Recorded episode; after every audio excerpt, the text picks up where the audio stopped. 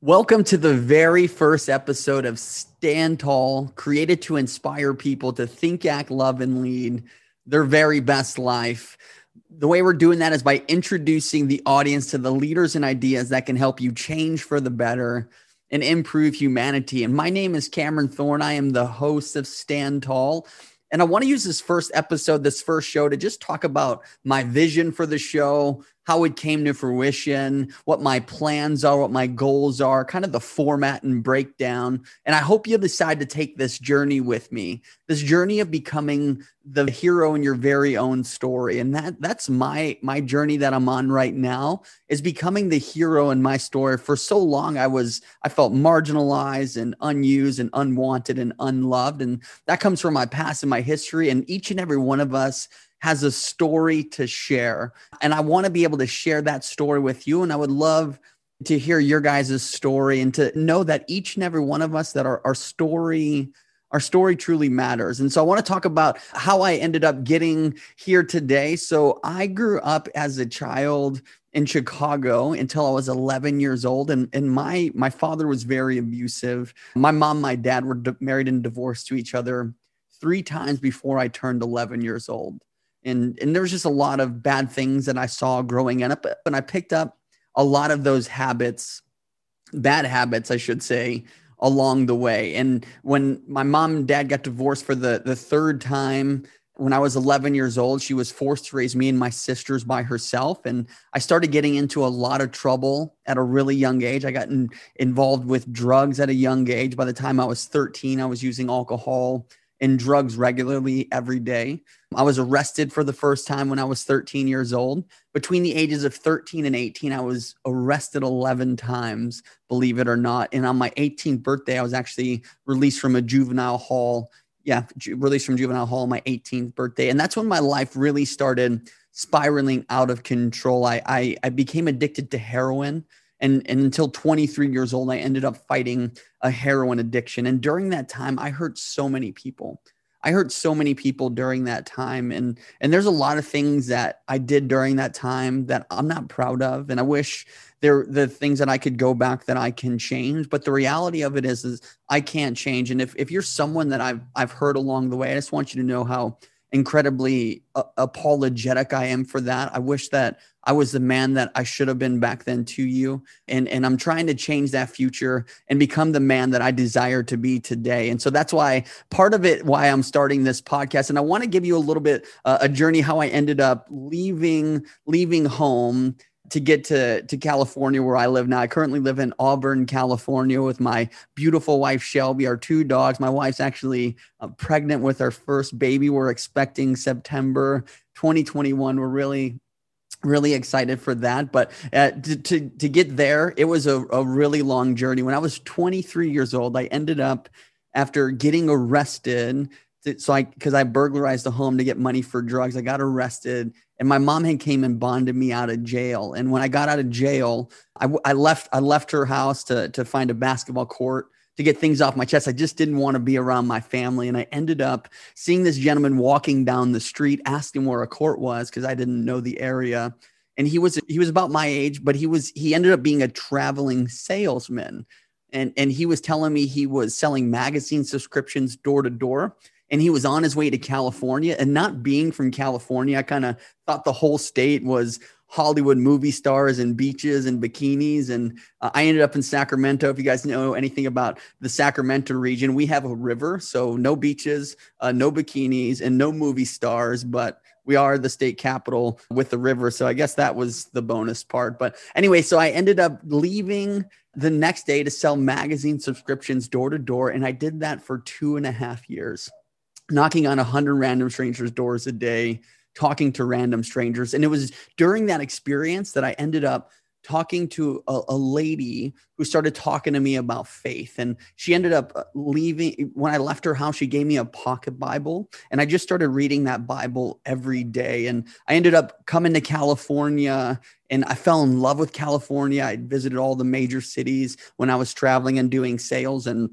I ended up leaving selling magazines, but I had to go back home to turn myself in for a warrant that I had from two and a half years earlier from from breaking into the house because I hadn't had my license in a long time at that point. point, and I know I knew in order to go forward that I needed to go back to the past to take care and get get my license back. And I left selling magazines in December of 2007, and between 2007 eh, eh, between December of 2007 and March of 2008, I was really seeking out faith like I had never done before and, uh, it was during that experience that yeah I, I, just began asking questions and wondering if it's possible that god exists. Because the the life i had come from it was really it was difficult to believe. I was hearing god love me but I, I couldn't really love myself. And so that was a hard understanding to come and to comprehend. But long story short i ended up getting my license back in march march of 2008 and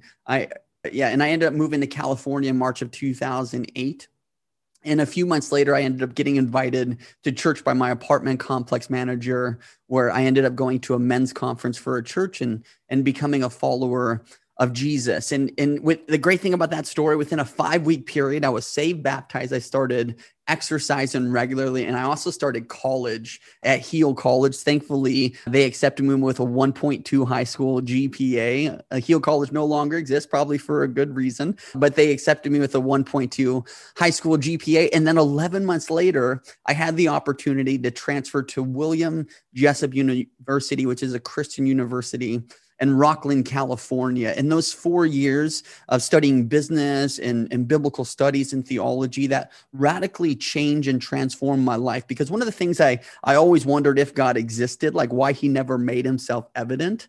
And it wasn't until I really started seeking out faith questions, I realized like I never gave him the chance to speak. It was always like, God, what can you do for me? You know, not if you're if you're here, I just really want I just really want to know you. And so when I began to seek him out and began to ask those questions, that's when he really started revealing himself to me. And, and, just to fast forward to, to where I am today, after finishing school at William Jessup University in 2013, I ended up coming back as an admissions counselor 2017 to help people through the admissions process of college. And then uh, a year later, I had the opportunity to continue pursuing my my my degree in my master studies program i'm getting a graduate degree i'm getting a master of arts in leadership.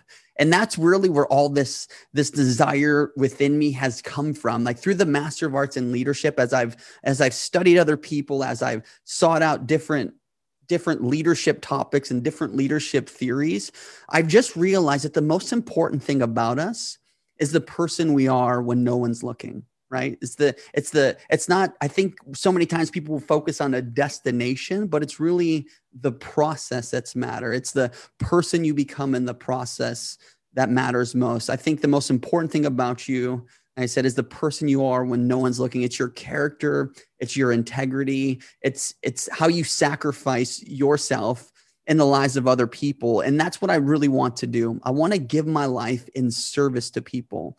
And the whole the whole idea of stand tall is standing tall for the right things. I believe if you become the right person in the process, then you'll stand for the right things. And so my desire is to to stand up and to stand for things that I believe matter and by introducing you guys to leaders and ideas that can help you change for the better and improve humanity. So I'm going to give you guys kind of an an understanding of how this show works every Friday. I'm actually going to be doing an interview with a leader from uh, whether it's a nonprofit organization or a business organization, someone that I, I, that maybe has potentially impacted me, whether it's a pastor, something of that nature. We're going to uh, ask them questions, whether it's over their book or a topic or an idea. And then I'm also going to be doing some solo shows as well. The solo shows are aren't going to be long as the interviews. The interviews will be somewhere between 30 minutes to an hour, depending on the topic and, and the speaker. And then I'm going to do like usually like somewhere between five to 15 minute episodes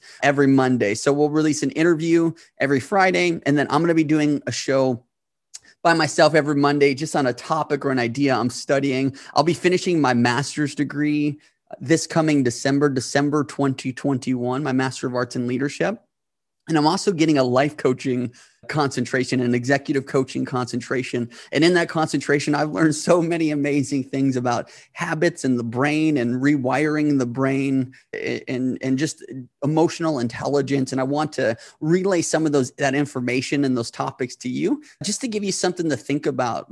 The great thing I, I love about leadership is there's no necessarily one right way to do leadership leaders are people i don't think leadership we we often think about it as a position rather than the way that you invest in another person the way that you give your life and sacrifice to other people. I think there's a lot of people in positions of leadership that aren't really leaders, they're dictators, right? And and and you work for them because you have to because you want to keep your paycheck, but if they haven't emotionally connected with you, if they haven't inspired you, if they haven't seen what you're good at, what you're not good at and created a space for you to grow and to be better, if when another opportunity comes along, chances are you'll probably leave that position. But if you find that leader the person that believes in you, that invests in you, that connects with you emotionally, that sees you as a person, not just as a number.